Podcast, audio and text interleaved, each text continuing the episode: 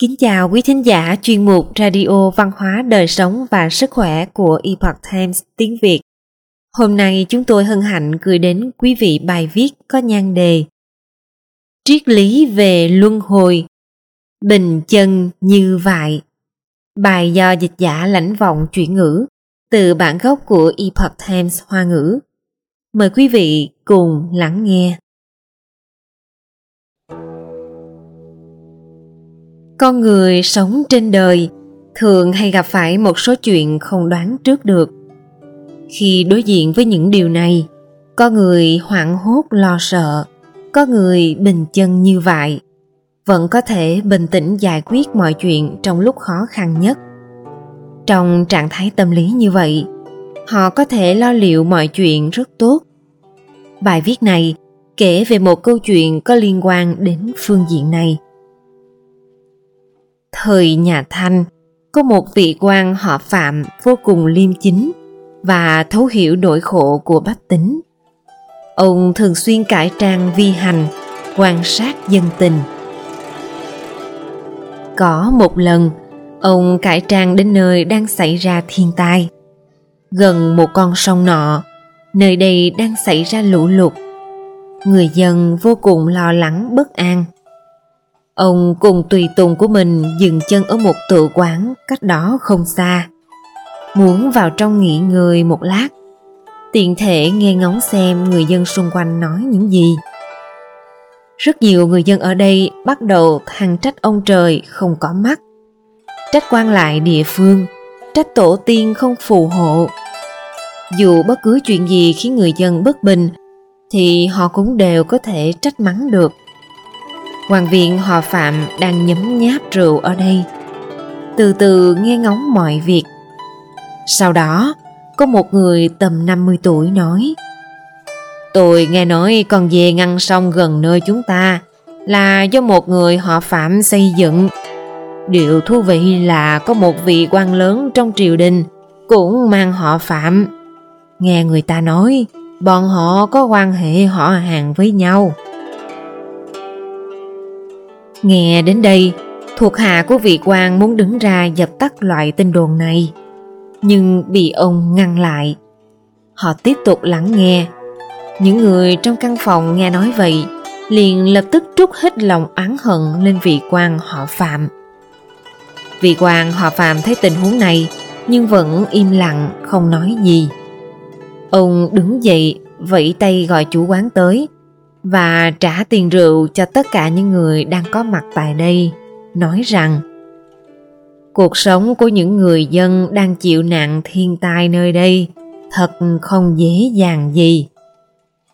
Sau đó, ông quay trở lại kinh thành, bắt đầu điều tra một cách triệt để các nguyên nhân gây ra lũ lụt nơi đây. Sau một thời gian điều tra, ông phát hiện việc xây dựng con đê xác thực có vấn đề Người dân nơi đây thường làm ruộng gần con đê và thường xuyên đến lấy đất ở con đê này. Đó là một trong những nguyên nhân. Sau khi tìm hiểu được những sự tình này, ông liền cách chức huyện lệnh nơi này và cả người họ Phạm xây dựng con đê kia. Sau đó, ông đích thân phái người đến giúp đỡ những người dân đang chịu nạn, tiến hành trùng tu con đê sau trận lũ lụt Hành động này của ông khiến bách tính vô cùng vui mừng. Người mà lúc trước đã nói những lời không tốt về ông, cũng đích thân lên kinh thành chịu đòn nhận tội. Tuy nhiên, ông không những không trách cứ, ngược lại còn giữ người đó ở lại phụ việc cho mình. Về sau, có người trong triều đình vu cáo ông kết bè kết phái. Người của bộ lại muốn tìm ông để nói chuyện vì hoàng thượng không tin những lời vu cáo đó, nên đã ngụy trang thành người hầu đứng cạnh viên quan bộ lại để quan sát. Khi vị quan họ Phạm đi đến nơi hẹn, sắc mặt của ông vẫn không chút thay đổi. Ông kể hết những sự việc mà mình đã làm trong nhiều năm qua một cách chi tiết và cặn kẽ. Đồng thời ông cũng bày tỏ rằng bản thân không tham lam chức quan gì, chỉ hy vọng có thể mang đến lợi ích cho dân chúng. Người của bộ lại muốn thử xem những lời vị quan họ Phạm nói có thật lòng hay không.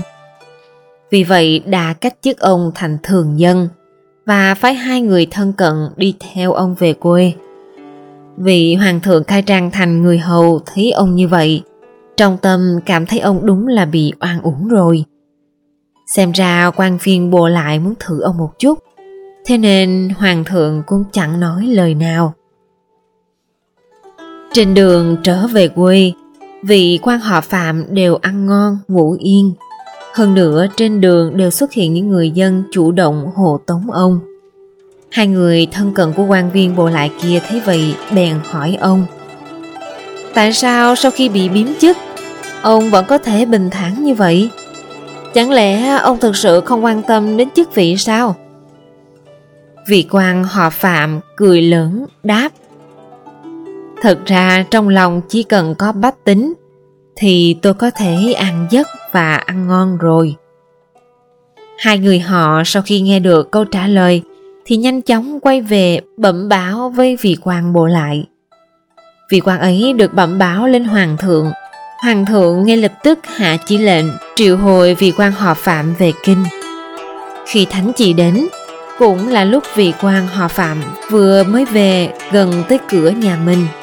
Ông còn chưa kịp bước vào trong, lại phải bất đắc dĩ quay trở về kinh thành.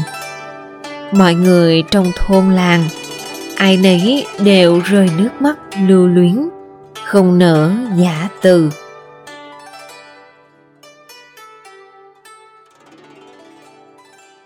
quý thính giả thân mến, chuyên mục radio văn hóa đời sống và sức khỏe của Epoch Times tiếng Việt đến đây là hết quý vị có thể truy cập vào trang web epochtimesviet.com cảm ơn quý vị đã lắng nghe, quan tâm và ghi danh theo dõi kênh mến chào tạm biệt và hẹn gặp lại quý vị trong chương trình lần sau.